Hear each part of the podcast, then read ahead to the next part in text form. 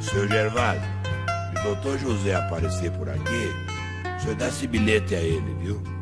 Pode ler, não tem segredo nenhum. Pode ler, seu Gervásio. Lênio Streck, querido amigo, seja muito bem-vindo ao Horário Nobre. É isso aí, Marcelo. Muito obrigado.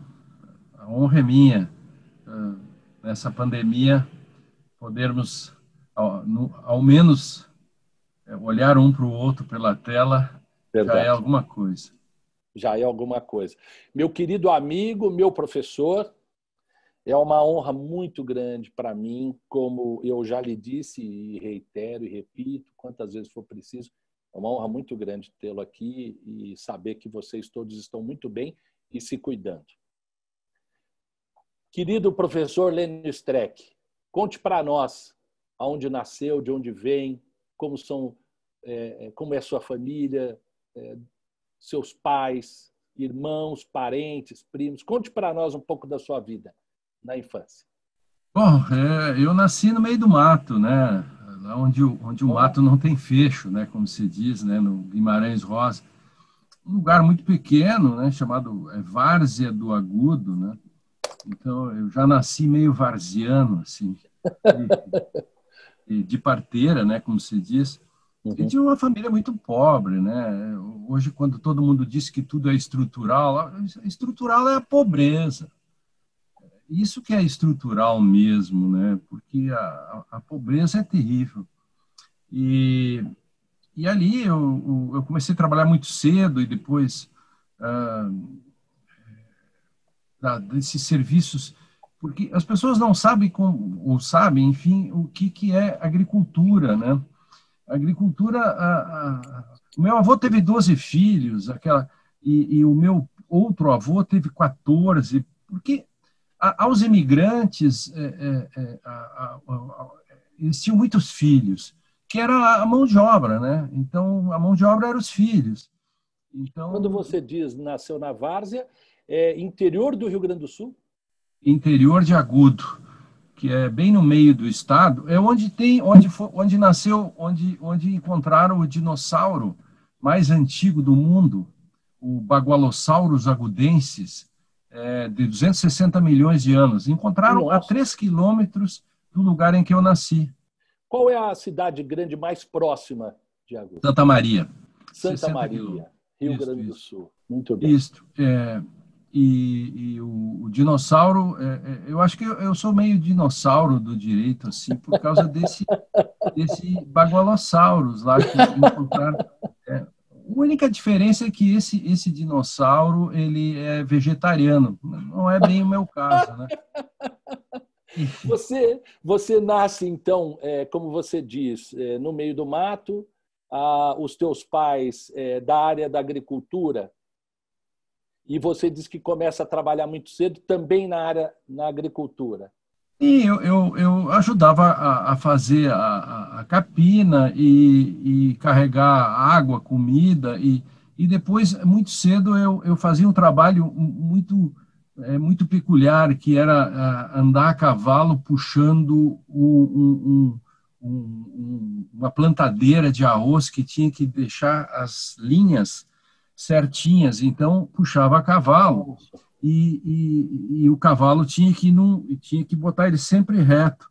Uhum. E, então, e o meu pai vinha atrás, né? outra pessoa, normalmente é o meu pai. E, e, eu era muito pequeno, de vez em quando eu, eu, eu dormia em cima do cavalo. E o cavalo Deus. dava é, e Isso levava um torrão. Anos? É, seis, sete anos levava um torrão nas costas. Levava um torrão nas costas. Claro, para acordar. Toma! E depois a gente Hã? Toma, guri! É, exatamente. E depois, quando o arroz nascia, a gente via onde tinha sido o torrão, porque era o desvio do cavalo. excelente, excelente. Passava ali e disse assim, ali eu levei um torrão nas costas. Ali eu levei um torrão. Tem uma curva. É, eu, eu, cheguei a, a ser emprestado por vizinho, porque é, eu sabia fazer bem esse trabalho, Olha. e alguns vizinhos aí é, é, me pegavam emprestado para puxar o cavalo deles. Já era exploração do trabalho infantil. Só total, total. O ECA, o, o, o, ECA batendo na minha casa ou naquela região é, é, levava todo mundo. Né? Levava todo mundo. Os seus pais vêm de onde? Qual a descendência deles? Alemães. Alemães. Luter, Os dois? Luteranos. Luteranos alemães. E a minha mãe chama Wanda é, Müller, de Moinho, né?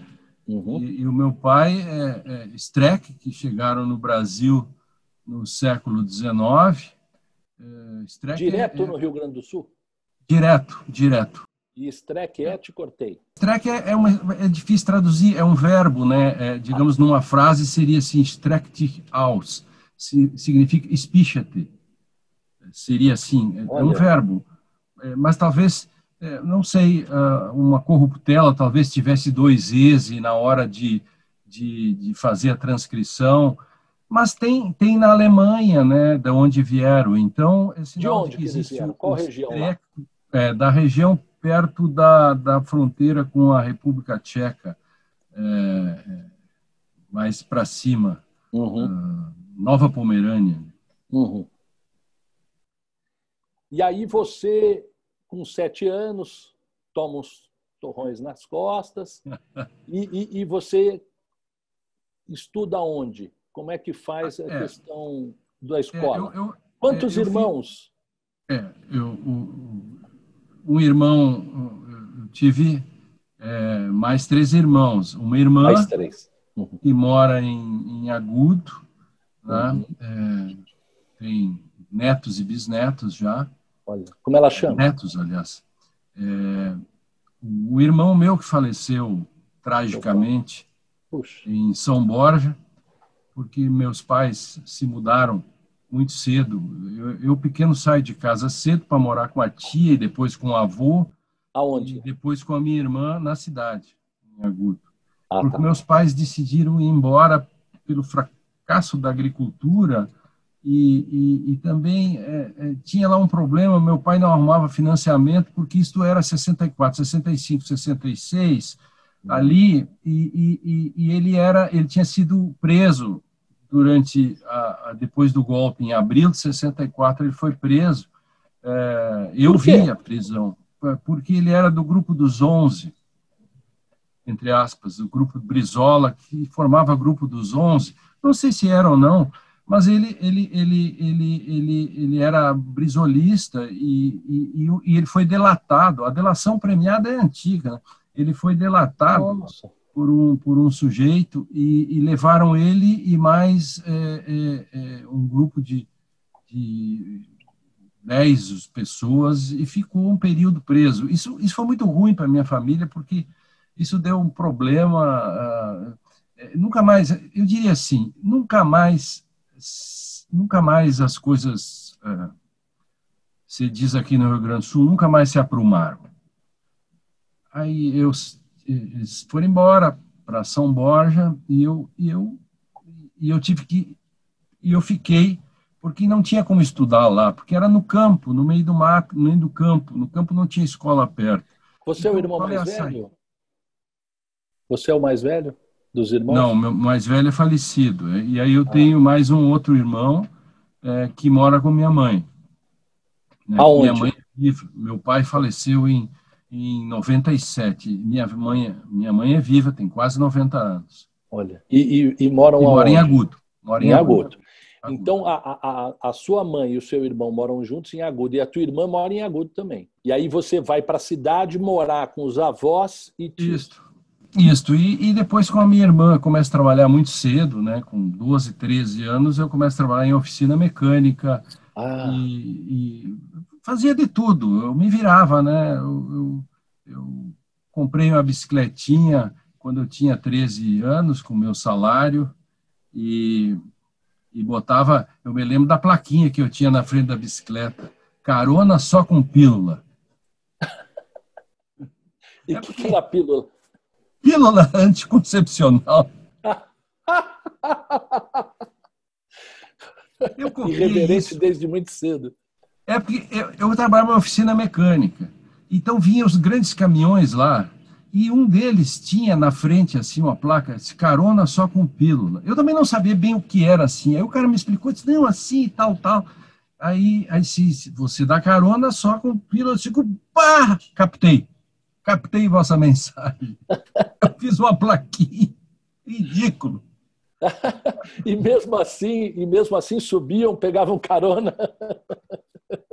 Imagina. Alguma então, sim, né? É, sempre, né? Ainda bem. Mas e aí você, então, é, começa a trabalhar e estudar na cidade? Trabalhar e estudar, né? Nunca parei, né? A, a, a única vez que... única Porque aos, aos... Quando eu terminei o segundo grau, ah, o ginásio, em Agudo, uhum. eu fui estudar em Santa Maria, e, e aí quando eu comecei a jogar futebol, junto uhum. com o estudo. Né? Primeiro no Rio Grandense, no juvenil, depois no Interzinho, e, e isso para estudar e, e, e, sobreviver, enfim. E, e depois, ah, ah, aí o que, que aconteceu? Aconteceu que deu um concurso público para agudo para a escola municipal. Eu tinha 16 anos, então, tinha acabado de fazer 16 anos, ainda e fiz o concurso e passei em primeiro lugar era para dar aula seriada, assim. Eu dei aula três meses para cinco séries, assim, né? Então, era um menino dando aula para as crianças, enfim. Né? É. Me divertia com eles e, e, e, eu gostava muito da hora da merenda. E, o, e, o, o, e aí, nesses três meses, eu lecionei até o dia 31 de maio de 1973, eh, quando aí minha carreira docente eh, precoce foi interrompida por um tiro é, disparado por um, um sujeito uh, uh, na cidade faxinal de Suturno, porque, mientras tanto, eu tinha migrado uh, do colégio de Santa Maria, onde fazia, onde eu terminei o primeiro, o primeiro ano de segundo grau, migrei de volta para agudo, mas não tinha segundo grau. Eu consegui a transferência no colégio público para faxinal do Suturno, no colégio Dom Antônio Reis. E lá eu estudava à noite, pegava o ônibus às 5 da manhã para lecionar de manhã e à tardinha voltava para faxinal. E numa noite dessas, alguém se invocou, eram umas circunstâncias, ele, ele talvez ele pensasse é, porque que eu estivesse bulindo ou fazendo alguma coisa com a namorada dele, não sei, não era verdade. Mas o, rapaz, que era um sujeito, eu tinha 16 anos e ele tinha e ele tinha uns 40, 35, 40, e ele me atirou assim de cima, né? É, pegou no peito, furou, Nossa. quebrou a costela, furou o pulmão, eu fiquei. É, eu escapei milagrosamente, né? Eu fui operado em Santa Maria e fiquei no estaleiro, fiquei em UTI muito tempo e depois seis meses soprando balão para recuperar o pulmão. E aí, bom, aí nessas alturas já tinha 17 anos e fui embora para Santa Cruz do Sul é, para tentar a vida lá. Eu queria jogar futebol, até cheguei a jogar, trabalhar e, e comecei a terminei o segundo grau em Santa Cruz do Sul que é uma cidade grande. Né? Quando o seu pai foi preso por uma delação, como a gente chamava antigamente quando a gente era mais novo, caguete, né? Que, caguete. Uma, é, é, você sabia que a prisão era política, que era em razão é, de política? Bom, eu tinha, eu, eu, tinha, eu tinha então uh, oito, oito anos, né? Uhum. Oito anos. É, eu me lembro eu me lembro que o, o, bullying das crianças no colégio, né? Primeiro, é, ter o pai preso é uma coisa ruim, né? É uma coisa muito ruim. É, isso.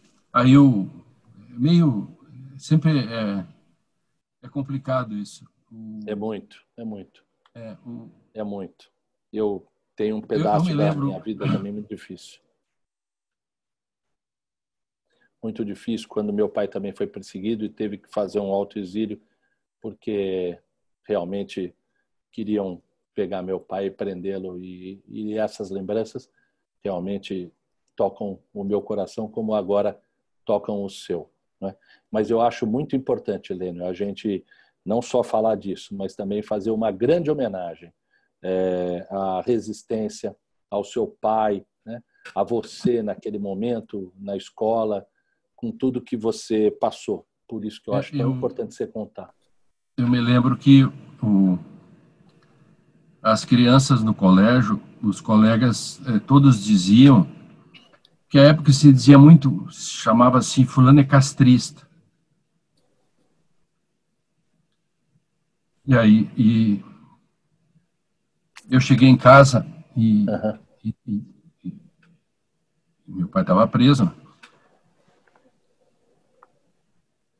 Aí, aí eu falei para o meu irmão, é, poxa, é, tá todo mundo me chamando de castrista, né? É, e eu e, e, aí ele disse, o que, que tu que, tu disseste de volta? Eu disse assim, e, e, e teu pai é anticastrista. Aí o meu irmão disse,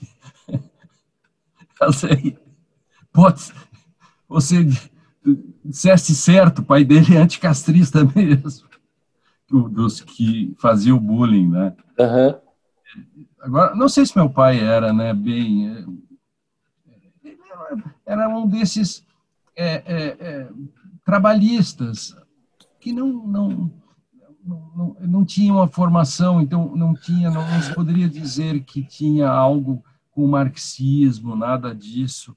Uhum. É, é, é eles eram orgânicos de uma luta varguista, de uma luta é, é, é janguista, de uma luta brisolista, nacionalista, entende? Nesse sentido. Então, era um, um, um, um sujeito que hoje seria um, centro-esquerda, assim, bem, né, bem, bem, bem posicionado, que não faria acordos com o PTB, com essas coisas que apareceram depois, né, que seria uma espécie assim da época de um, um MDB autêntico como seu pai, assim.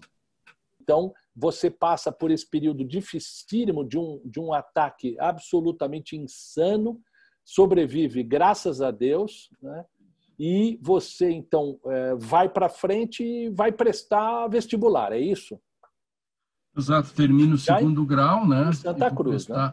Em Santa Cruz, é, Santa Cruz. Então, é, é, é eu cheguei em Santa Cruz em 74 e, e, e também conheci em 74 a Rosane. Ah, olha! É, conta conta para nós. É, exatamente. A Rosane é, é, foi, foi Miss Santa Cruz e, é, e depois concorreu ao, ao, ao, Miss estadual, por óbvio, né? E, e, então eu era o, era o sujeito mais pobre, mas namorava mais bonito. Repleto de qualidades, né, Lênio? Exato, Me diz uma exato. coisa, você, você conhece ela na cidade, ela é, ela é de Santa Cruz, então? Ela é de Santa Cruz. Ela é de Santa Cruz. Você vai é, a Santa Cruz? No, no, colégio, no, no segundo no grau, né? No segundo, segundo grau. grau. E você mora com quem lá? Como é que é a tua vida lá? Ah, já é uma confusão. Uh, aí, aí é uma confusão de coisas, é uma longa história. É pensão daqui, pensão dali, ah. umas coisas horrorosas, assim. Difíceis e, mesmo. E, e, mas é, sempre, sempre, sempre, sempre trabalhando, né? Quando eu entrei no, no vestibular em 2000, em 1976, vestibular né? para direito? Direito. Por que direito, Lênio? Ah, por, por, porque quando eu era pequeno, ah. não sei, mas como eu sempre queria ser advogado, né? Então o, o meu pai sempre fazia bullying. Meu pai fazia bullying ah. comigo. Ah. Eu era menininho, então meu pai dizia assim: ele vai ser advogado. Aí eu em alemão ele, então ele fazia o pagar mico, quando tava os amigos ou estava no bar e tal, tomando é, caipirinha, uns negócios assim, que eu ficava no colo dele brincando com a faca é, é para tirar o açúcar de dentro da cachaça. Olha. Pagar, acho que por isso que eu gosto de vinho hoje. E é. então o, ele dizia para mim, diz aí o que tu quer ser, queres ser quando, quando crescer. É, eu dizia, é, é, die Dom, Doms das Geld abnehmen. Quer dizer, é, eu quero ser advogado para tirar o dinheiro dos bobos, porque essa é a ideia que se tinha lá na, naquele local. Então, meu, foi ele que me, que botou isso na cabeça, né? Porque na época lá tinha um advogado é, de outras, de, de uma outra cidade que, que levou um processo grande durante anos e anos e anos e anos, e, e toda a vizinhança dizia: o advogado está tirando dinheiro desses bobos. Então, dums, né, bobos, burros. Então, e, e meu pai dizia assim: vai ser advogado. É horrível isso, mas é uma história, né? E eu dizia. Então, tinha um aniversário, um negócio, e ele disse assim: Leno, como é? Como é? é, é disse, vem aqui rapidamente. Só se falava alemão né, em casa. E disse assim: diz aí o que, que vai ser. Isso em alemão, né? Uhum. E, e eu, então, eu meio envergonhado ia lá dizer. então, dizia que queria ser advogado, né? E eu não sei, de algum modo, né? É, é, lá em casa era assim, tinha que. E eles aceitavam isso, você dizer que ia ser advogado, porque essa era a experiência, eles não, não, não rechaçavam, não? Não, eles não. É um jeito muito simples, né? Muito, muito, muito rude, né? É, uhum. é gente assim, tu imagina é, é, tu fazeres a oração a, a, a do, do, do acreditar em Papai Noel há muito tempo, então tinha uma oração em alemão que eu tinha que dizer Ich bin klein, mein Herz ist klein, é, é, so niemand drin wohnt als Jesus allein, que quer dizer é, eu sou pequeno, é, meu coração é pequeno, ninguém pode ninguém pode morar lá a não ser Jesus. Ah, que lindo! Que lindo! E aí então, em Santa era, Cruz era você presta, era gente presta, muito simples. Né? Presta vestibular para direito. É direito, é. Eu também não, não tinha outra opção, né? Falando muito sério, né? É. É, eu sempre brinco com essa questão aí do, do advogado malandro lá da, de Agudo, é, que na verdade ele não era de Agudo, ele era de Cachoeira, de Porto Alegre, esse advogado, ah. É, que, que gerou o folclore. E, e eu passei, e, e aí fui para política estudantil, arrumei um, um emprego na um faculdade. melhor na faculdade. É, eu, isso, é, eu fui, eu fui vice-presidente e presidente do diretório acadêmico, e depois ah, trabalhei em empresa como correspondente. É, porque você disse que arrumou um emprego melhor, era esse, né? Era esse, é. Então, fui. Aí, aí aconteceu no meio do caminho, eu passei para o concurso para a Caixa Federal, e, e, e fui o único que, que, que rodou em datilografia.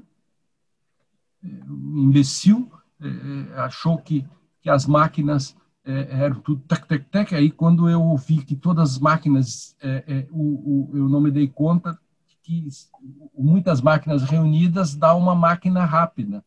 E eu fiz muito rápido e cometi muitos erros. Fui um dos primeiros a entregar e cometi muitos erros. E fui o único que rodei e, e, mas dois anos depois eu fiz concurso de novo, um ano depois, passei de novo, em, em 79 entrei na Caixa Federal, em 80, em 80 me formei, me casei em 80 com Rosane, nós casamos. Antes da tua formatura e antes do teu casamento, é, você foi vice e presidente do diretório acadêmico num período difícil da vida nacional, que foi a ditadura. Eu queria muito lhe ouvir nesse momento. Como é que foi isso?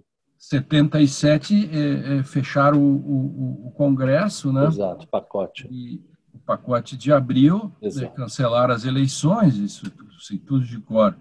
E interessante é que é, o, os professores continuaram dando aulas sem falar no assunto. Eu sou do tempo, eu sou do tempo em que o, o, o capitão do exército, o major, chegava para passar slides em 77, quando fecharam o parlamento, e ainda em 78, eles passavam slides de Portugal, é, dizendo que a hidra comunista, eu sei que eles falavam sempre, eram esses caras que vinham, eram todos do, do lugar que falavam chiado, né?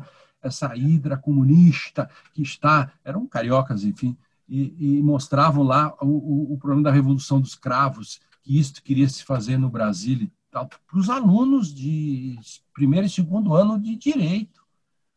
Isso, eu passei por isso. Nossa. Eu passei por isso. Então, não podia. Eu, eu, quando presidente do diretório, eu queria convidar o Teutônio, o, o, o, o Vilela. O senador Teutônio Vilela, e fui impedido, porque era o Teutônio era perigoso para o sistema. Você que sabe toda a história, porque o Teutônio que... teve uma virada, enfim, foi um combatente. Exatamente, né? exatamente. E eu não pude trazer o Teutônio Vilela. Foi fundamental o Teutônio. É não pude trazer o Teutônio Vilela, porque ainda em 82, eu, eu, em 80 e 81, eu fundei o PT. Opa, em aonde? Santa, Santa Cruz. Em Santa é. Cruz. É, fundei o partido e fui candidato a prefeito em 82. Ah. O povo sabiamente não me elegeu.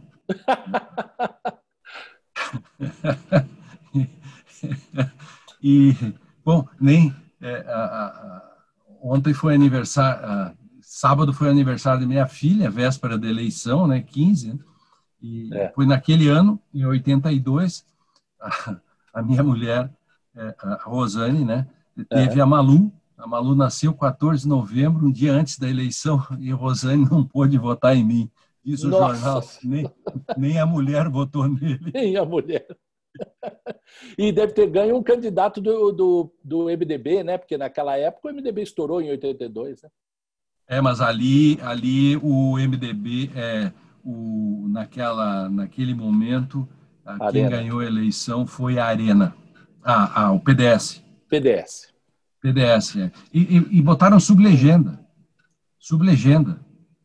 Olha. O, o, tanto lá o PMDB como o PDS tinham seis candidatos a prefeito, é porque usaram as três sublegendas. Eu sozinho, pelo PT, e com aquele voto vinculado, estertor da ditadura, você lembra bem, que uhum. aquele voto tinha que escrever à mão, é vinculado, uhum. Exato. etc. Então, eu tinha, eu tinha seis candidatos a vereador, e, e claro, fui massacrado pelas urnas, e e aí, o, o, no ano seguinte, eu, eu, eu, eu decidi uh, sair da caixa, peguei a Rosane e a Malu, porque uhum. a Malu nasceu em 82, e fomos para Santa Catarina para ah. viver de bolsa, é, de bolsa da CAPES, para fazer mestrado. Isso. Aonde? Em Santa Catarina, na Universidade Federal de Santa Catarina. É, em Florianópolis eu fiz o mestrado full time, né? Só estudando. Eu, eu, é, eu tinha uma bolsinha de, de, além da CAPES, que era pequena, uhum. hoje seria mil e poucos reais, né? E, e, na, e eu tinha oito horas aula, que dava uns mil e quinhentos no dinheiro de hoje, é, que a universidade me deu, com a promessa de que quando eu voltasse mestre, ou com mestrado feito, eu ganharia um contrato 40 horas, a Unisc de Santa Cruz. Uhum. E, de fato, eu fiz o mestrado, voltei e ganhei o contrato 40 horas. Fiquei rico. que mais? Que mais? Que mais que eu queria na vida? Né? E ainda por cima fui ser advogado do sindicato. É, eu estava feito, entende? O, o, lecionava 40 horas, é, é, ia lá, prestava uma hora por duas horas por semana de assistência para o sindicato e pronto. Vidão. É, entrada vidão. Aí resolvi, é, é, de repente, 85, né? Porque eu voltei em 84, 84, né? Eu fiz o mestrado, voltei em 84. 85, pintou o concurso para o Ministério Público. Eu fiz. Por quê? Por várias você razões. Que, você disse que estava tão feliz, estava tão bem. Pois é porque eu fiz para o Ministério Público, porque eu, eu, eu, eu, gostava de júri, né? E essas coisas assim, há um certo imaginário, né? Gadamer, meu autor preferido, meu filósofo, diz que a distância temporal é sempre um aliado e nunca um inimigo. Quem então, é? então isso. Quem é o seu? Gadamer, Hans-Georg Gadamer. que escreveu Verdade e Método, enfim, que é um dos meus gurus da, da, da minha teoria crítica hermenêutica do direito. E, e aí eu, eu uh, fiz o concurso, porque também tinha uns promotores na cidade que, que eram professores junto comigo na universidade, e disse, ah, faz o concurso e tal. E o salário era bom, e, e, e eu sempre tão apertado, sabe? Quando eu disse que eu fiquei rico comprando eh, eh, as 40 horas, foi uma blague, né? Claro, é, comparando com o que eu ganhava, era 8 horas para chegar a 40, evidente, mas era uma vida muito apertada. Imagina, anos 80. Então, imagina é, isso. É. E aí eu, eu, eu quando passei no Ministério Público sem, sem cursinho, sem nada, assim, no peito, passei na primeira oportunidade e, Ministério Público do Estado ou federal? Do Estado. Do Estado. E em 86, então, assumi em Itaqui. E, e Itaqui é qual é a distância de Santa Cruz? Ah, 500 quilômetros. 500 quilômetros. É fronteira com a Argentina. Ah, e a Rosane sempre, como Rosane, você disse aí, firme. É que a Rosane tinha se formado advogado uhum. e, e, e, também tinha a gente tinha um escritório pequeno e achamos né, que, ao, ao, mesmo tempo que eu lecionava, prestavam assistência para o sindicato e, e ela disse, olha, vamos, vamos apostar nisso, enfim. E, e vai ser bom para a Malu também, enfim, mudar de ares, uma certa Eu sei, cara, foi uma coisa muito legal que eu fiz. É. Porque a gente. Foi, foi bom ser promotor eu fiz muita coisa boa como, como promotor. Eu tenho e depois, certeza. Depois, isto me proporcionou fazer outras coisas, porque dois anos depois eu, eu, eu ganhei licença para fazer doutorado.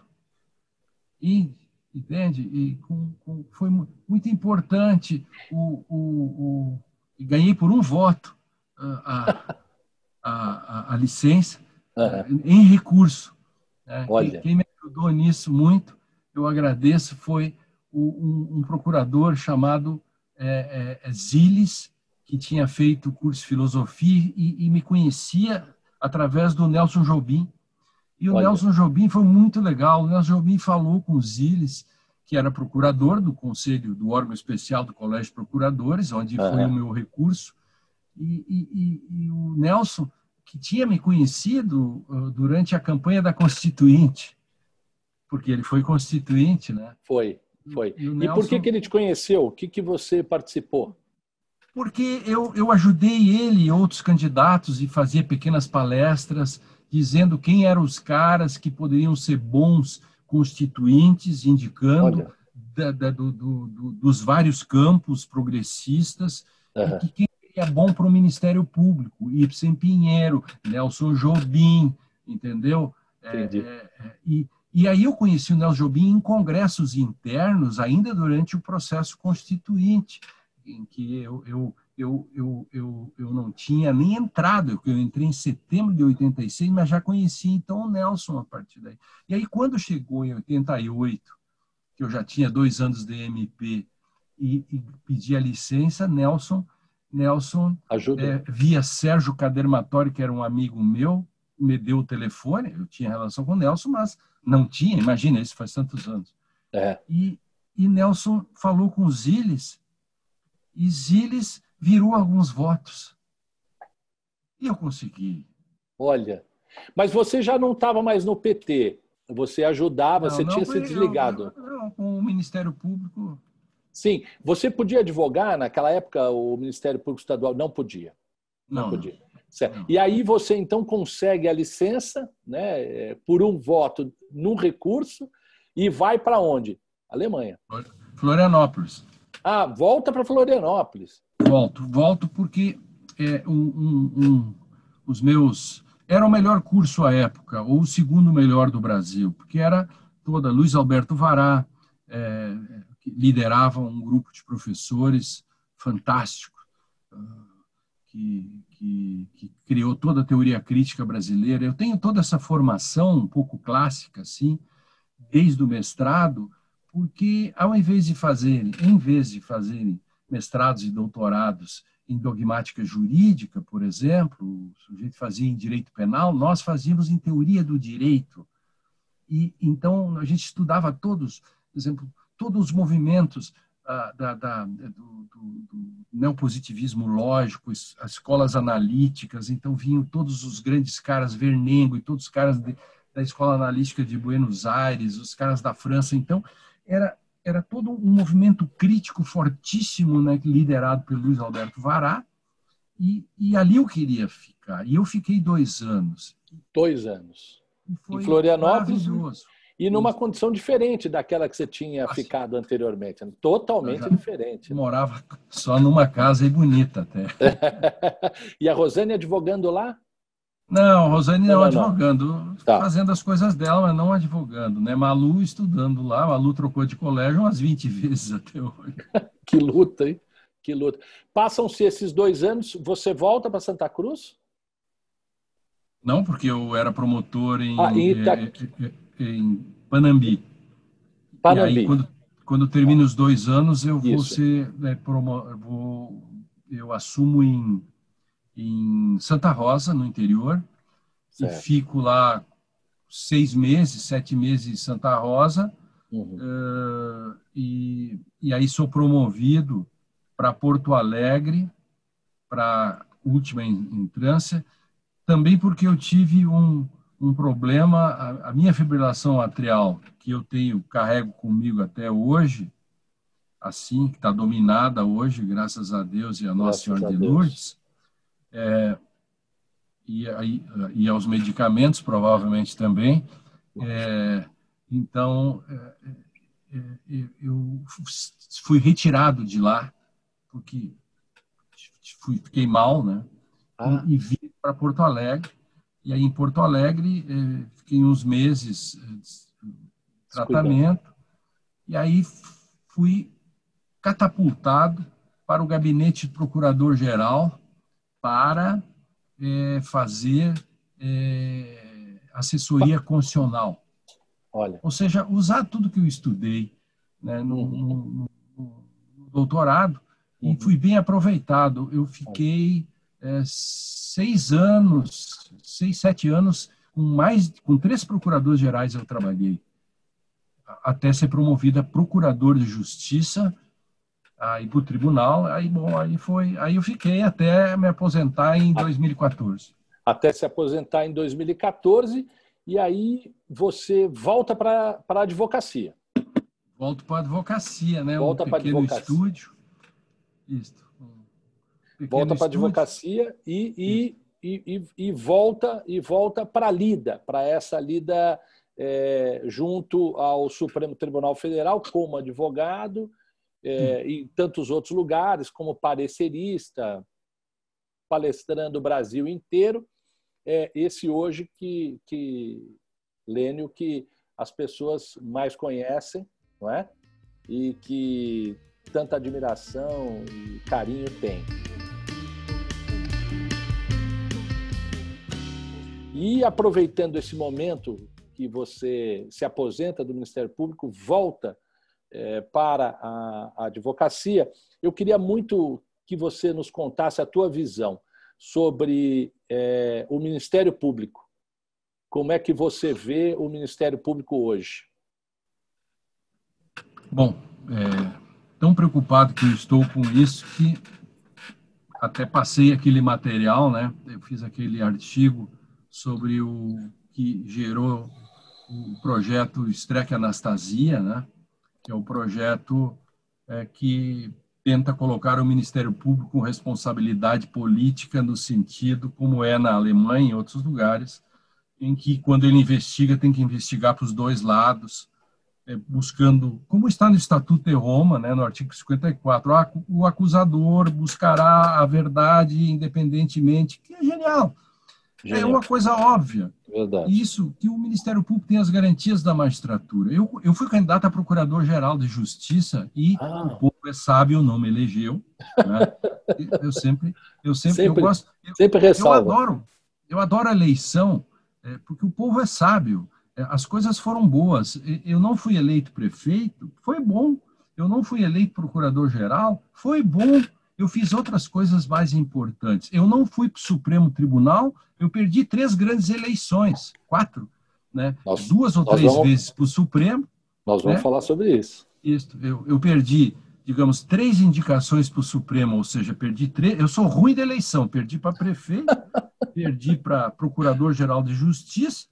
É, é, eu só ganhei uma ele... duas eleições para dire... diretório de estudantes.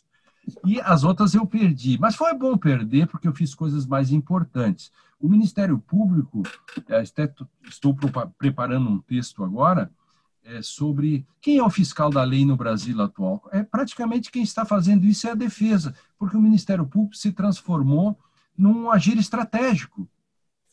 Eu, como procurador de justiça e promotor durante todos esses anos, tinha uma lenda que era verdadeira, mas não é, era, era lenda, mas era verdadeira, que dizia assim: se até o Lênio Streck pediu a condenação, esse cara está ferrado. Olha. Se até. Por Olha. quê? Porque para passar algo por mim, se usava muito o conceito de espiolhar a prova. Então, a gente, eu tinha o gabinete, nós fizemos estatísticas que chegava assim, entre 70% e 85% de todos os processos criminais que chegavam no gabinete recebiam parecer por nulidade, absolvição, redução de pena, etc., como, como, como eu sempre. É, é, o, o Alfredo Valadão que nos anos 50 do século passado era uma espécie de príncipe dos promotores, assim, que dizia o Ministério Público é aquela instituição que tem que buscar, que fiscaliza e tem que buscar a verdade, e tem que buscar a, as nulidades, etc., e as garantias, venham as iniquidades e violências de onde venham, inclusive do próprio Estado. Então eu fazia todo o tempo isso, sabe? Então isto, para mim, eu fui um dos que trabalhei muito, trouxe uma espécie assim de trazer as teses garantistas para dentro do direito, assim, estrito senso, já, já, já, bem no início dos anos 90, isso, né? Então, eu, eu na, na minha dissertação de mestrado já consta que era, era impossível usar isto que se chama ou que se usa hoje ainda de indúbio pro societate, isto era uma falácia. Então eu trabalho isso muito antes. O que para os nossos, para os nossos, para as pessoas que estão nos assistindo entenderem, né? Indúbio pro societate é na dúvida para a sociedade, né?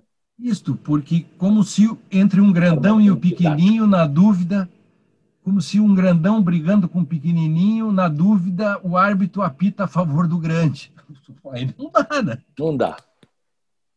É verdade. É, é Marcelo. Então, é, é, essas coisas. Então, o Ministério Público precisa saber o que ele é e o que ele quer. O que, que ele quer no futuro?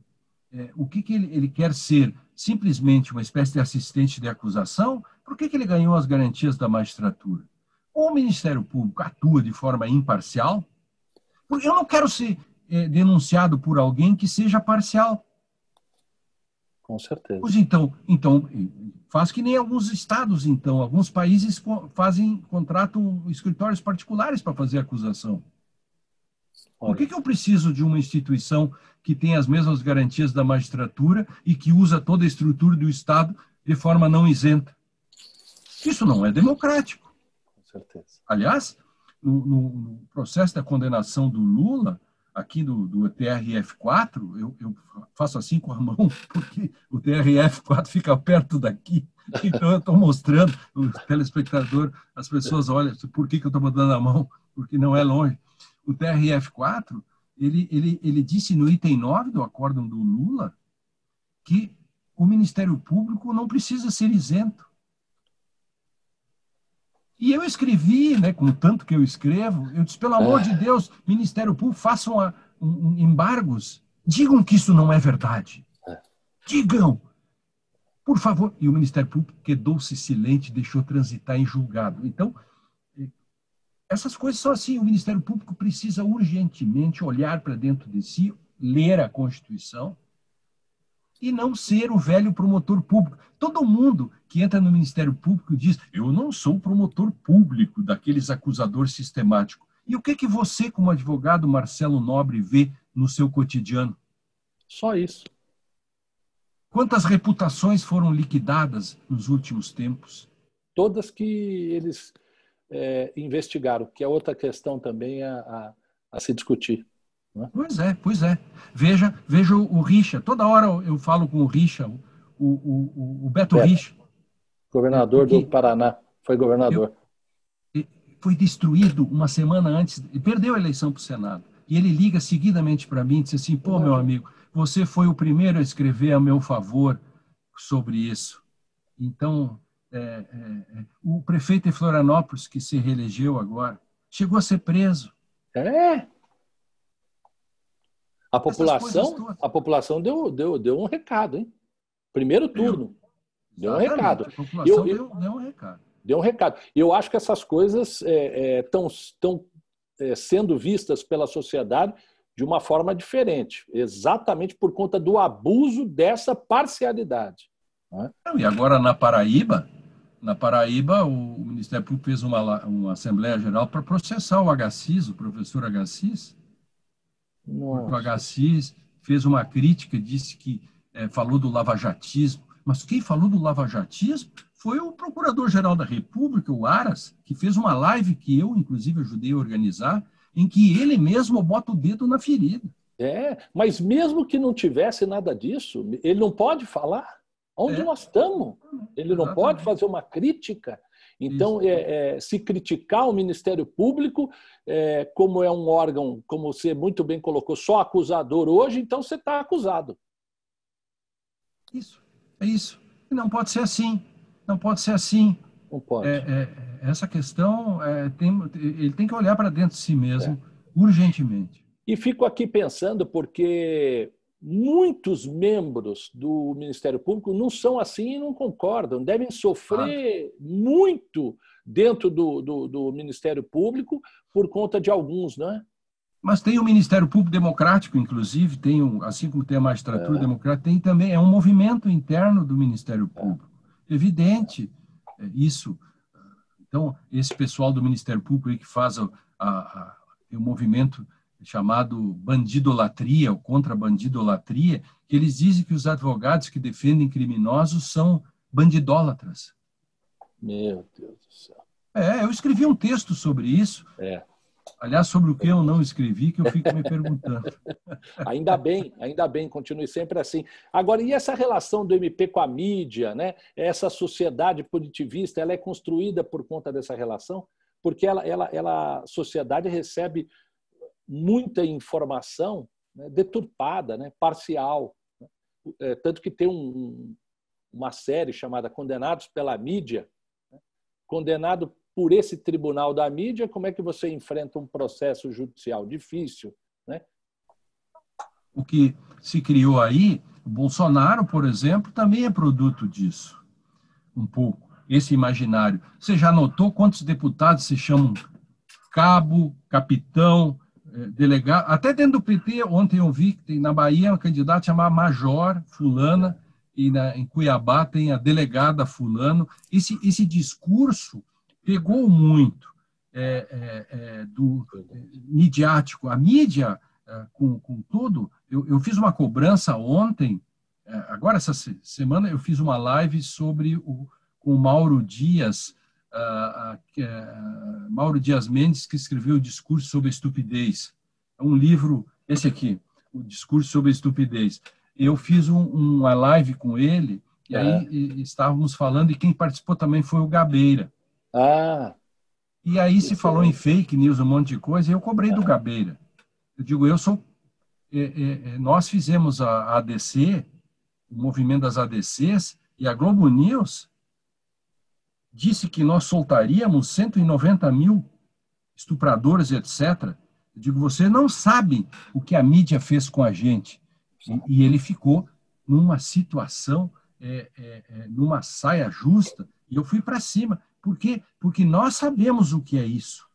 Nós que fizemos as ADCs, eu estou falando só da ADC, que é a ponta do iceberg. Não estou falando nem dos processos individuais das pessoas que sofrem né, cotidianamente. Então vamos, Vamos entrar um pouquinho na DC para explicar para quem está nos assistindo, mas antes eu queria te dizer que é, muita gente lhe admira, como eu admiro, porque você tem uma inteligência acima da mídia também. Não é? é boa, é. é boa agora, agora, conte para nós a questão da ADC, o que é, conte para quem está nos assistindo para poder entender, porque tem algumas pessoas que não são da área e não conhecem, da área do direito. É, o, o, o em 2016 o, o Supremo deu uma virada na jurisprudência e aí, em 16 de março, o, um habeas corpus bichado aí de Itapecerica da Serra, um habeas corpus, não tinha nem recurso do MP, o ministro Teori puxou da manga no julgamento, você sabe disso, e, e, e aí o Supremo fez uma nova maioria e, e começou a dizer que, portanto, não havia essa garantia da presunção da inocência e, terminado em segundo grau, é, é, poderia começar a execu executar a pena. E, e, nós, então, imediatamente, aí, então, a OAB é, com o Juliano Breda, uh, então, aí o presidente amigo. era o Lamáquia. Grande pediram, amigo Juliano Breda. É, eu e o André Caran Trindade, meu sócio, bolamos a petição inicial, a primeira versão, e entramos com isso e veja que muitos disseram que a gente fez as ADCs por causa da prisão do Lula. O Lula não era nem indiciado ainda. Nós estávamos Você veja, pensando... isso é importante ressaltar muito. Lula não era nem indiciado, nem se pensava que um dia ele fosse preso, ou enfim, tudo isso. Então, fizemos para milhares de pessoas, porque a gente sabe que quem paga o pato nessas coisas mesmo é a patuleia é o, é o, é o réu. La é como la serpiente, enfim, é, pica mais a los descalços, claro, né? Quem não tem bota longa está lascado. E nós pensamos nisso. Então, com, três anos de luta, né? Três anos de luta contra a mídia. Eu, eu, eu dei quantas entrevistas? Eu chegava a dizer para um veículo de comunicação, eu disse assim, pelo amor de Deus, não me diga mais uma coisa dessa de que o Supremo vai soltar milhares de pessoas. Eu digo, vamos, é, é, é, vamos ser racionais.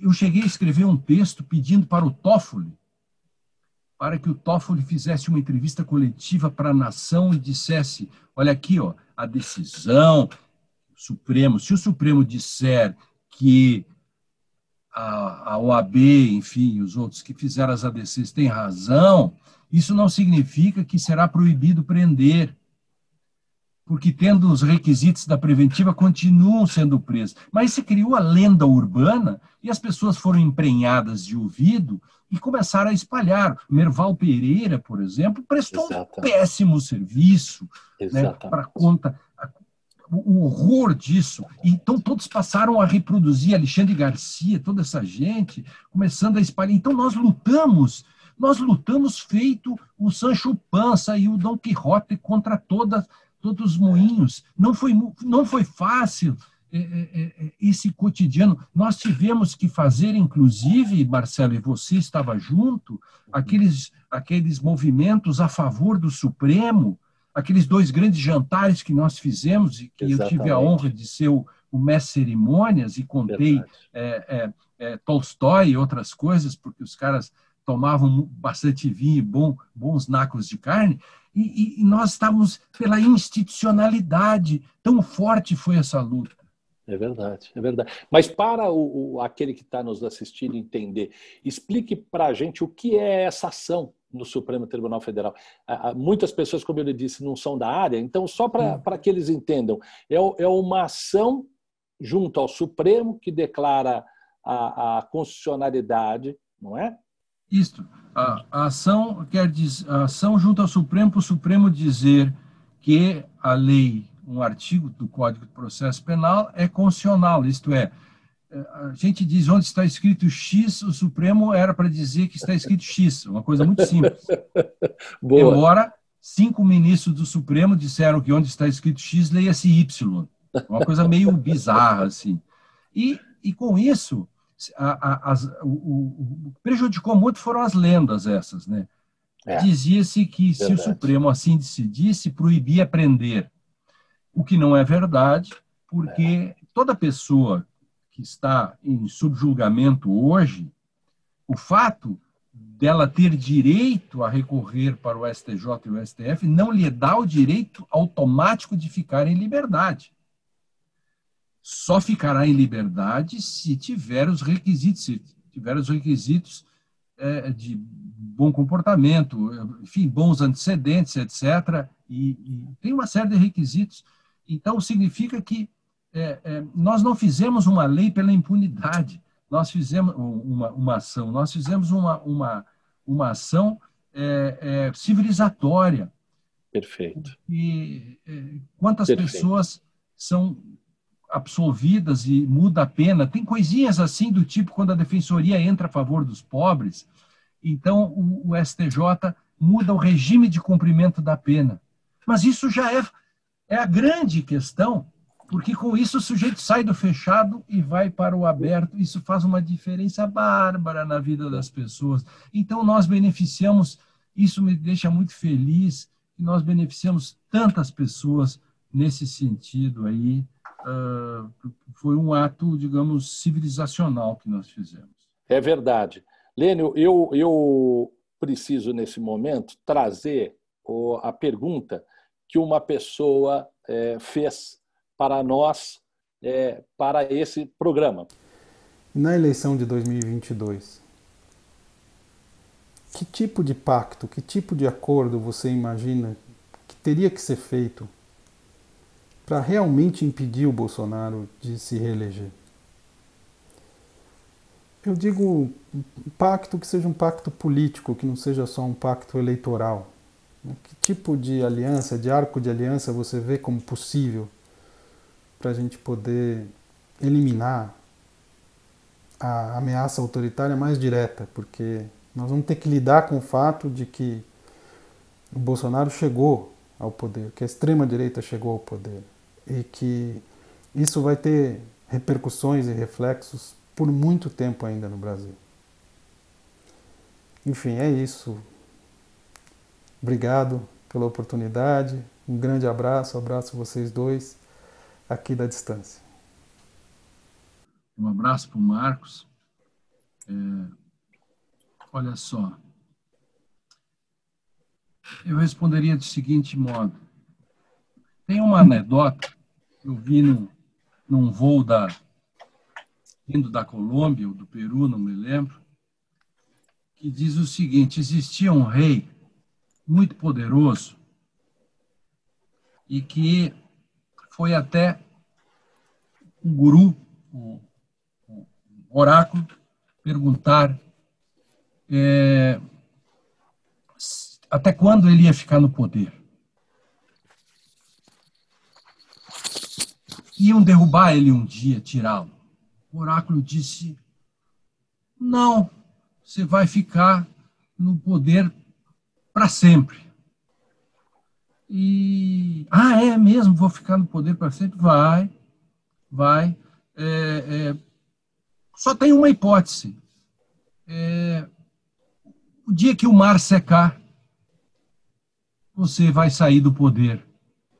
Ah, muito bem, muito obrigado, muito obrigado, disse o poderoso rei.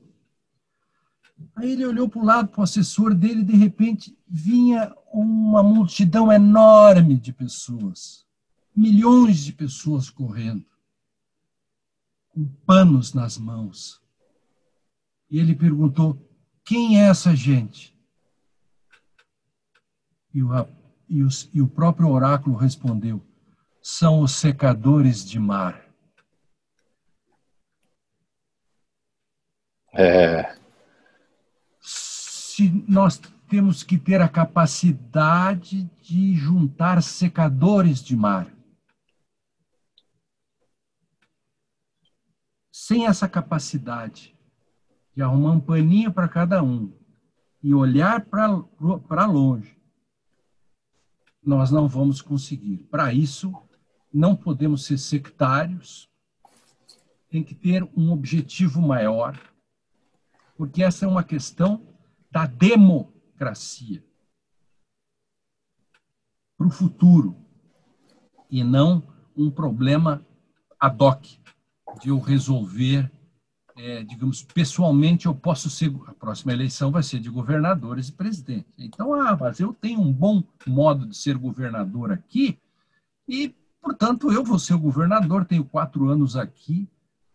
Cada governador ou candidato tem que se dar conta de que ele faz parte de um projeto maior, que é secar o mar. Sem pensar em secar o mar, como disse o oráculo, você vai ficar eternamente, porque depois substitui por outro, etc. Se dar conta de uma coisa, que é essa, essa veja que a própria a própria ombudsman da Folha de São Paulo chamou atenção, é simbólico que a ombudsman fez no domingo. Mostrou o seguinte, avisou a Folha de São Paulo só um pouquinho. Você diz, alguém dizer que Sérgio Moro, Luciano Huck tá, representam o centro, esse vai ser o primeiro problema. Esses não são secadores de mar, eles podem até ajudar, mas vão ficar na beirada sabendo que eh, não é por aí que se sai. Vejo nesse sentido. E aí tem uma série de pautas. Por exemplo, a, a, a, temos que deixar de ser um pouco russonianos, porque a extrema-direita e a direita e extrema-direita encamparam todo o discurso da segurança pública. E aí, por isso que elege capitão, todo mundo, e esse é o discurso. Desde para vereadora, desde vereadora até lá. Então, tem pautas que tem que ser. É um projeto salvacionista, é, Marcos e, Marcelo, né? A pergunta do Marcos. É um projeto salvacionista. Senão, não vai dar certo. Por isso que eu usei a metáfora dos secadores de mar. Então, pela, pela tua resposta, eu posso entender é, uma coisa que é a esquerda precisa se unir. Ela não está unida. Esse Primeiro é um passo, a, a, esquerda e a centro-esquerda e parcela do centro, parcela centro mesmo, e não esse Perfeito. centro fake. Não esse centro fajuto, é fake. Esse aí, Perfeito. aliás, a, a, a ombudsman da Folha é, é, em outras palavras, disse o seguinte: parem de, de fazer fake news em dizer que algumas desses, dessas pessoas que estão nominando são centro. Eles são de direita. Então, a, a, é nós, a, a solução para secar o mar vai passar é do centro até a esquerda.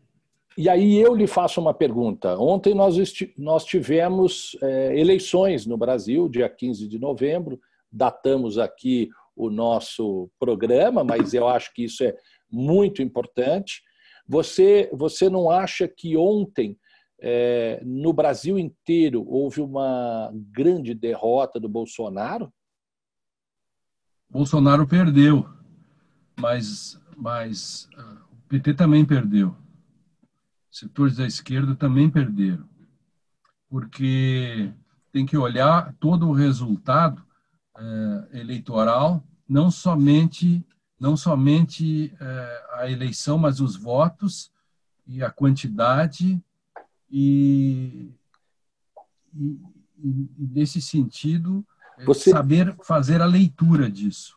E, e, você acha que a esquerda perdeu porque, na minha visão, é, na minha análise, o PT perdeu.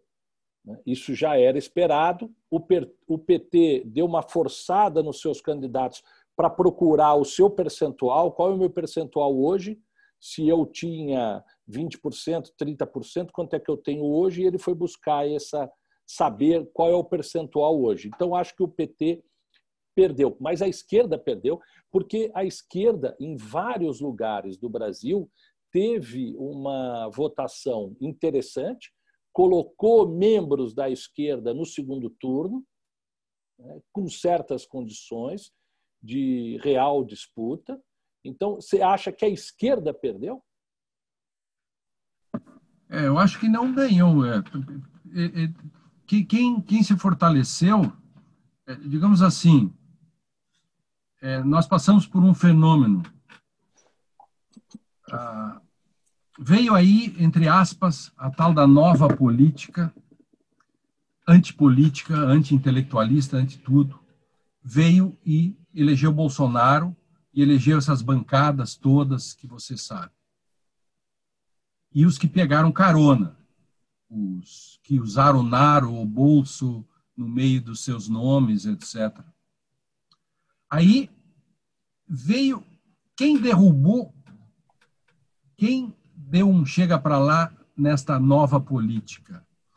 A velha política. Nós é que deveríamos, eu quero dizer, direita e centro-esquerda que deveria ter derrubado esta nova política. Mas quem fez esse trabalho foi a velha política. Veja os candidatos que estão se elegendo.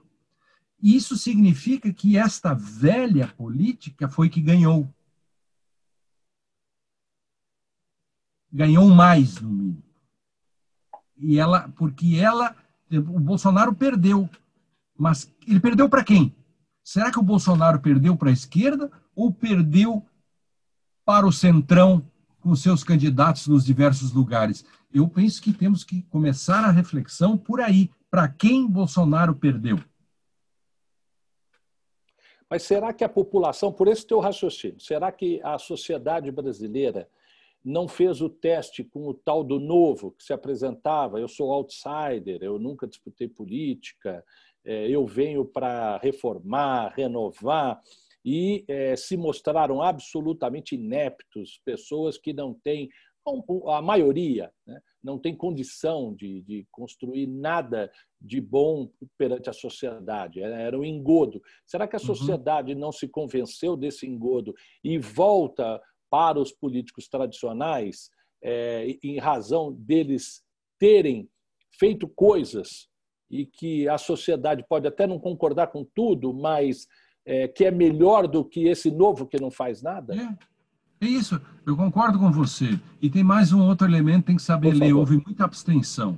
Era isso. Eu ia tocar nisso também. Qual é a sua leitura a isso? A, a, a, a, pandemia, mas também o desinteresse é, é exatamente provocado por isso. Acho que o, o, a, a velha política foi aqui que, na minha visão, ela, ela, é, o Centrão, Companhia Limitada, esses caras se deram bem nessa eleição. Não estou dizendo assim, não quero ser radical dizer assim, o, o, a esquerda perdeu. Mas, digamos assim, deveria ter feito um papel melhor diante do quadro do fracasso da nova. O fracasso do outsider teria que ser substituído pelas, pelos, pelo, pela esquerda ou pela centro-esquerda, e não ser substituído pelo, pelo DEM, Entendi. por exemplo. Entendi Só seu um raciocínio. E, e, você acha que essa onda com, dessa eleição agora municipal vai até 22? Você acha que a esquerda se recupera? Como é que você vê? Tem que começar no ano que vem, pactar, fazer um pacto já em abril, maio, tem que fazer o primeiro pacto para saber quem é o cara para fazer essa secação de gelo. Porque na frente dos secadores de gelo, tem que ter um cara. Verdade. Porque não é parlamentarismo, então tem que ter um cara. Verdade. Quem é o secador de gelo que vem na frente correndo e que todos os secadores de gelo vão seguir? Porque a toalha do, do, do líder dos secadores do mar, quem são os secadores do mar? E quem é o, o líder deles? Por quê? Essa é a questão. Eu disse gelo antes, mas secação do mar, né? Na minha sim, metáfora sim. é quando Sim. o mar secar. Uhum. O, o Lênio... Sai em abril, maio. E, e, Lênio, como é que você vê o Supremo Tribunal Federal nisso tudo? Na política, nessa, é, nessa intromissão? Como é que você vê o Supremo em tudo isso? O Supremo Tribunal cometeu. Só queria fazer um adendo. Você faz muita falta em não estar no Supremo. Ah, pois é. Mais uma das eleições que eu perdi, né? O Supremo Tribunal. Para mim, o Supremo Tribunal cometeu um, um, um equívoco originário. É, é, lá nos, no início dos anos 90, é, é uma longa história, mas fazer em um minuto, que é um problema que o Supremo ele não é isolado. O, Supremo faz parte, obviamente, de toda a operacionalidade do direito no Brasil. Os mesmos erros que o Supremo comete, os tribunais cometem, os juízes cometem, o Ministério Público comete. O Brasil, perigosamente, é, fez uma opção, é, é, já nos anos 90 para cá, que é a opção pelo realismo jurídico, a ideia de que ele, o direito é o que os tribunais dizem que é. Isso enfraqueceu o legislativo e o legislativo acabou o legislativo não se deu conta de que a Constituição diz assim: são poderes da República, legislativo, executivo e judiciário. A leitura foi: são poderes da República, o judiciário, executivo e o legislativo por último. Então, a, a democracia acabou perigosamente eh, virando uma judiciariocracia. E mais, o famoso, aquilo que o, o Abrantes diz, o presidencialismo de coalizão se transformou também numa judiciariocracia de coalizão. Veja que os grupos que fazem pressão para a coalizão no executivo, a partir do legislativo, que é, que é o conceito de democracia de coalizão, o presidencialismo de coalizão é o quê? Como eu não tenho maiorias para governar, eu preciso fazer é, coalizões, etc. Pois no judiciário, nesse sentido, por exemplo, cotas, índios, é, tudo isso acaba cercando o Supremo Tribunal. E o Supremo Tribunal decide em coisas que ele não deveria decidir, ou decide fazendo um behaviorismo, ou seja, substituindo-se ao legislativo, e o legislativo, confortavelmente, deixa de decidir as grandes pautas que ele não teria quórum para resolver, por exemplo, uniões homoafetivas. O legislativo nunca quis, porque por várias razões. Estou dando só um exemplinho, perfeito, sem criar treta perfeito. sobre esse negócio. Claro. claro. Tá Agora, aí o, o judiciário atende. E aí você vê que o judiciário, em termos morais, ele tem uma pauta.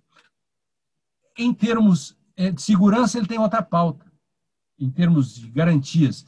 E em termos econômicos, ele, ele tem outra pauta. Então, onde está o negócio?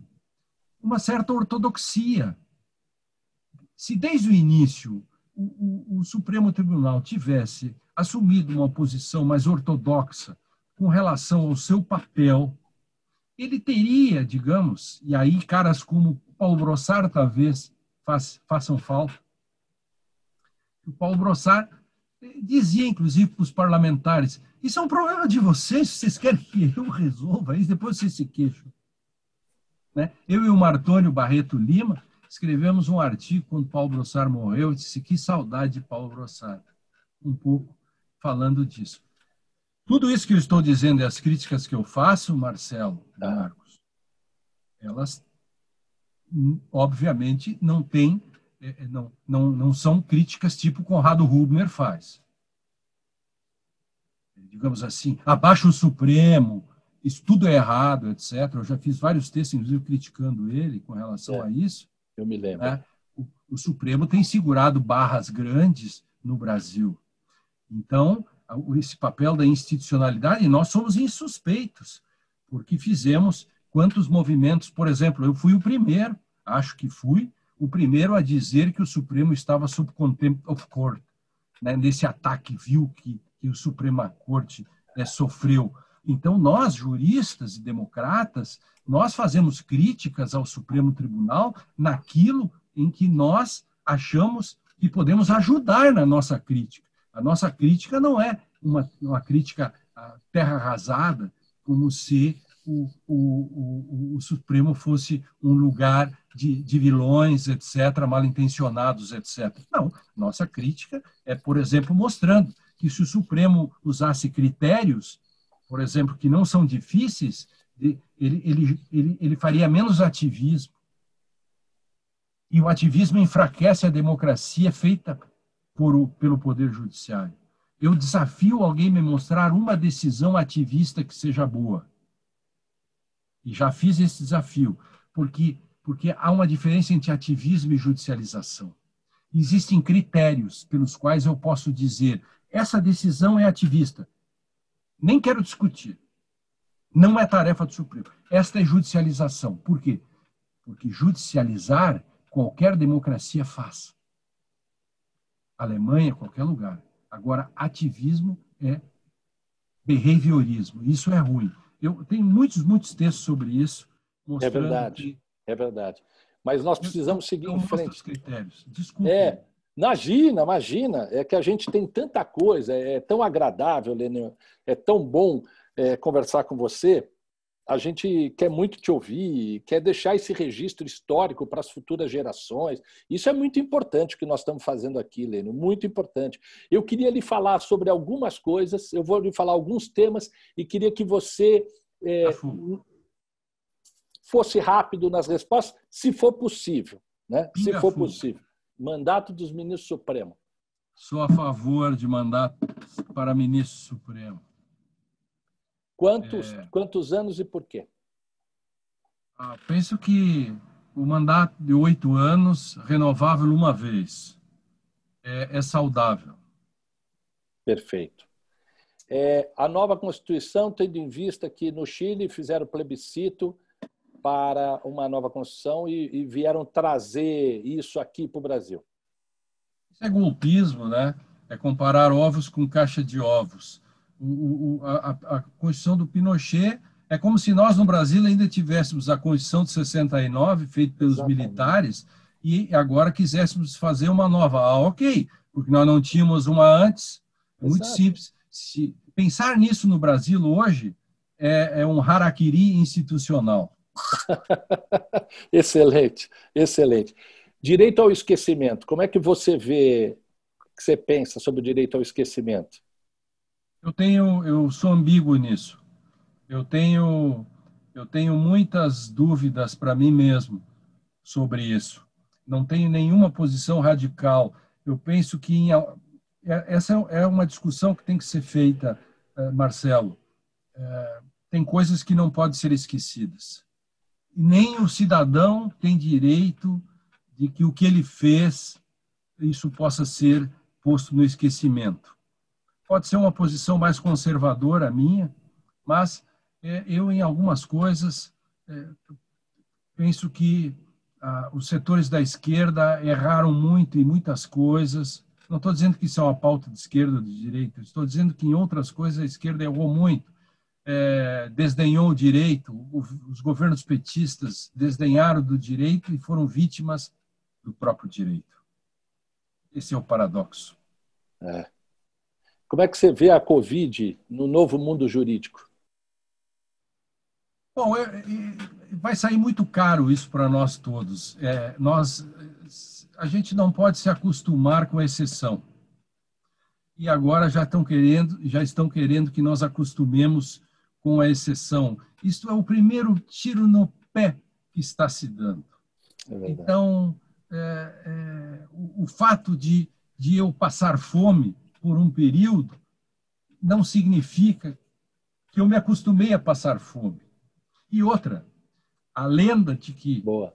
você nasce um nasce um, um, um bezerrinho e você carrega ele no colo.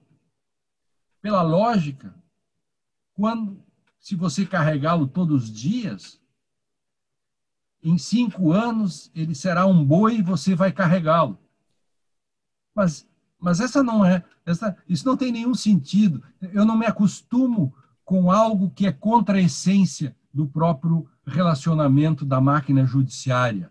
Isto ah, é um erro das pessoas. Se cairmos nessa armadilha, estaremos cometendo um enorme de um erro. Como essa substituição, robôs, isso é, eu tenho ojeriza desse tipo de discussão.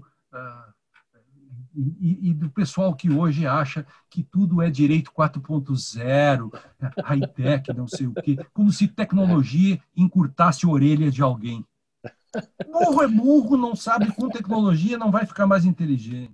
É verdade. Eu ia te perguntar sobre o robô, que bom que você colocou e já definiu e já resolveu. Porque agora, Lênio, para a, a, minha tristeza, a gente vai chegando ao final. E eu tenho certeza que todos aqueles que estão nos assistindo também vão lamentar muito, porque é muito prazeroso conversar contigo, né?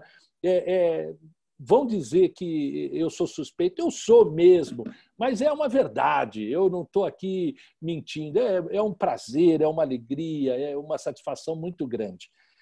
Lênio, Vamos agora passar por o nosso final e para a revelação que você vai nos fazer hoje sobre algo que você nunca contou publicamente.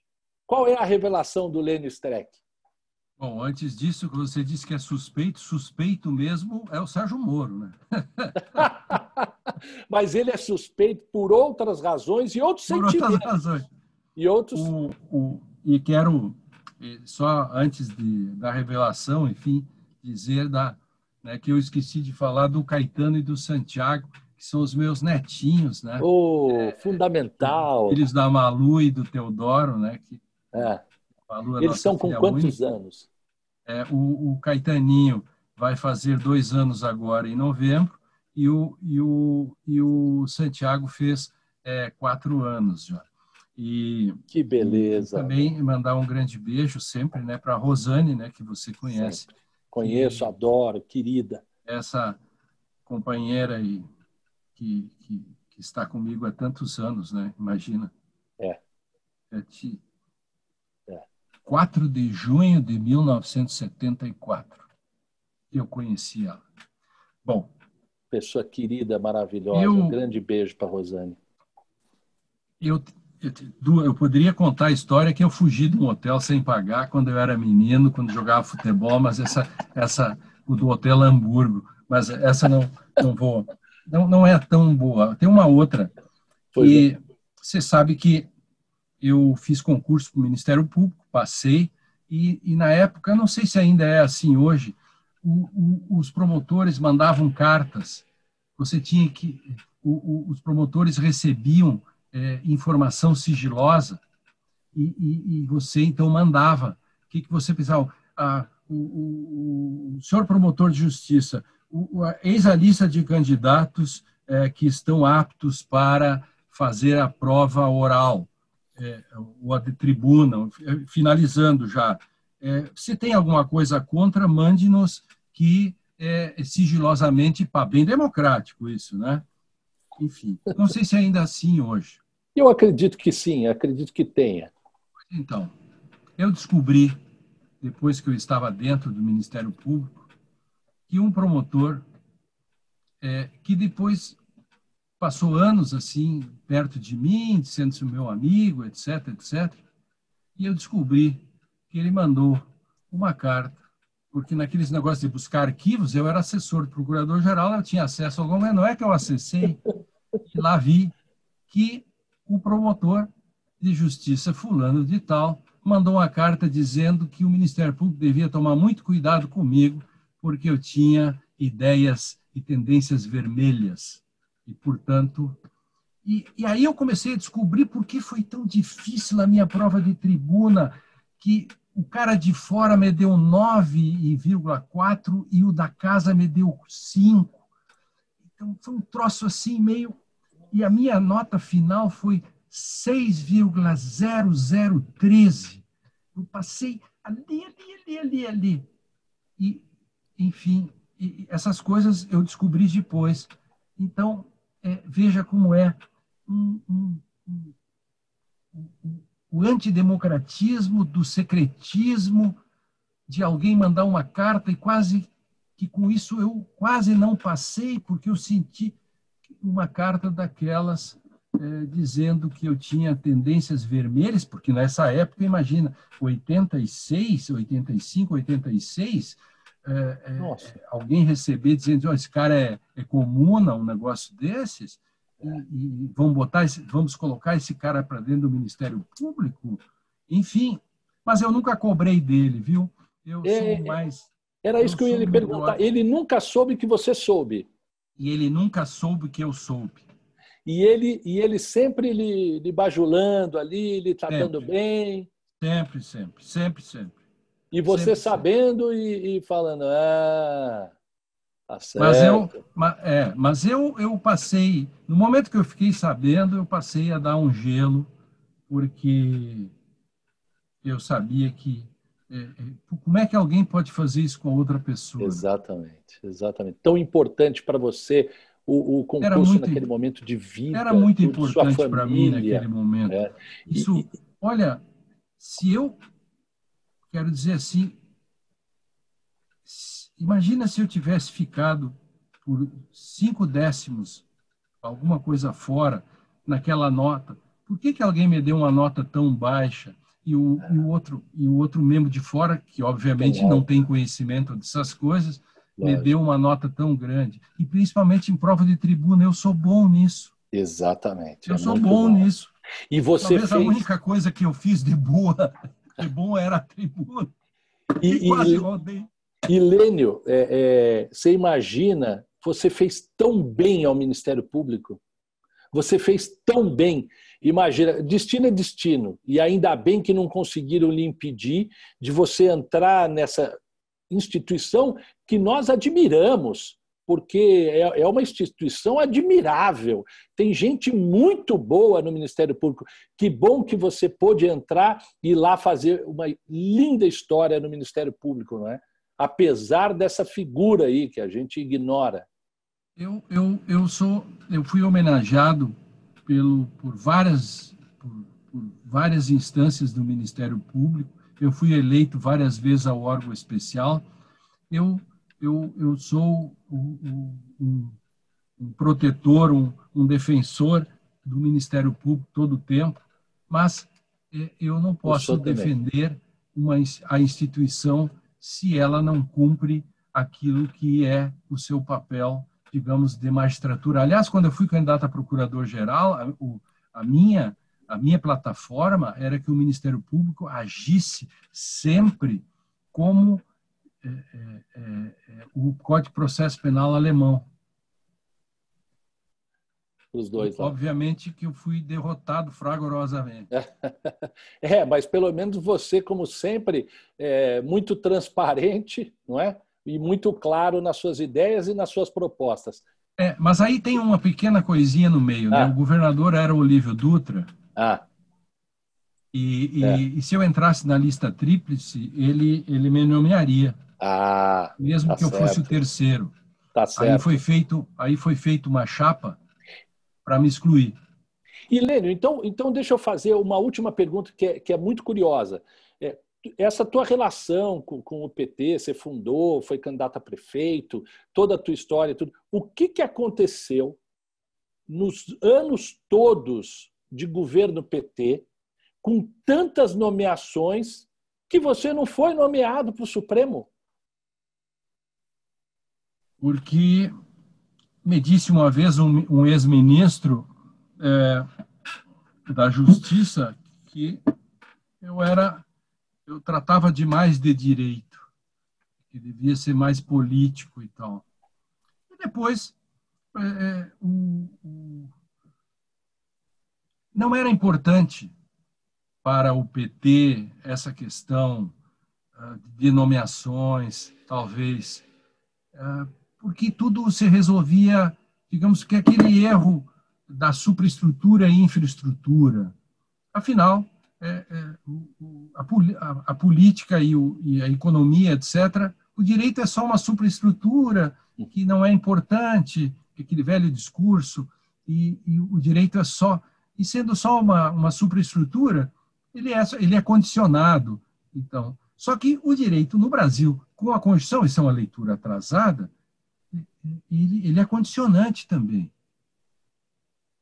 Então, imagina, quando o PT nunca se deu conta de que no início dos anos 90 houve a virada forte para o realismo jurídico, a ideia do, do, do que o direito é o que os tribunais dizem que é. Se o PT tivesse dado conta, se o direito é o que os tribunais dizem que é, ele teria que ter reforçado os tribunais, porque se o direito é o que os tribunais dizem que é, eu preciso mexer nos tribunais para dizer o que o direito é. Não te parece lógico?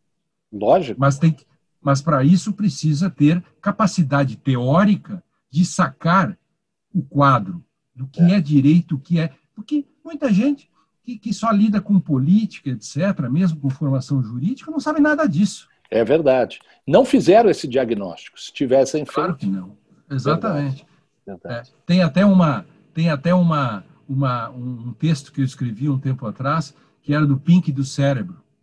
eu lembro desse desenho. Sensacional. Está tá no Conjur, o, o, cérebro um dia de manhã, porque todos os dias eles vão conquistar o mundo.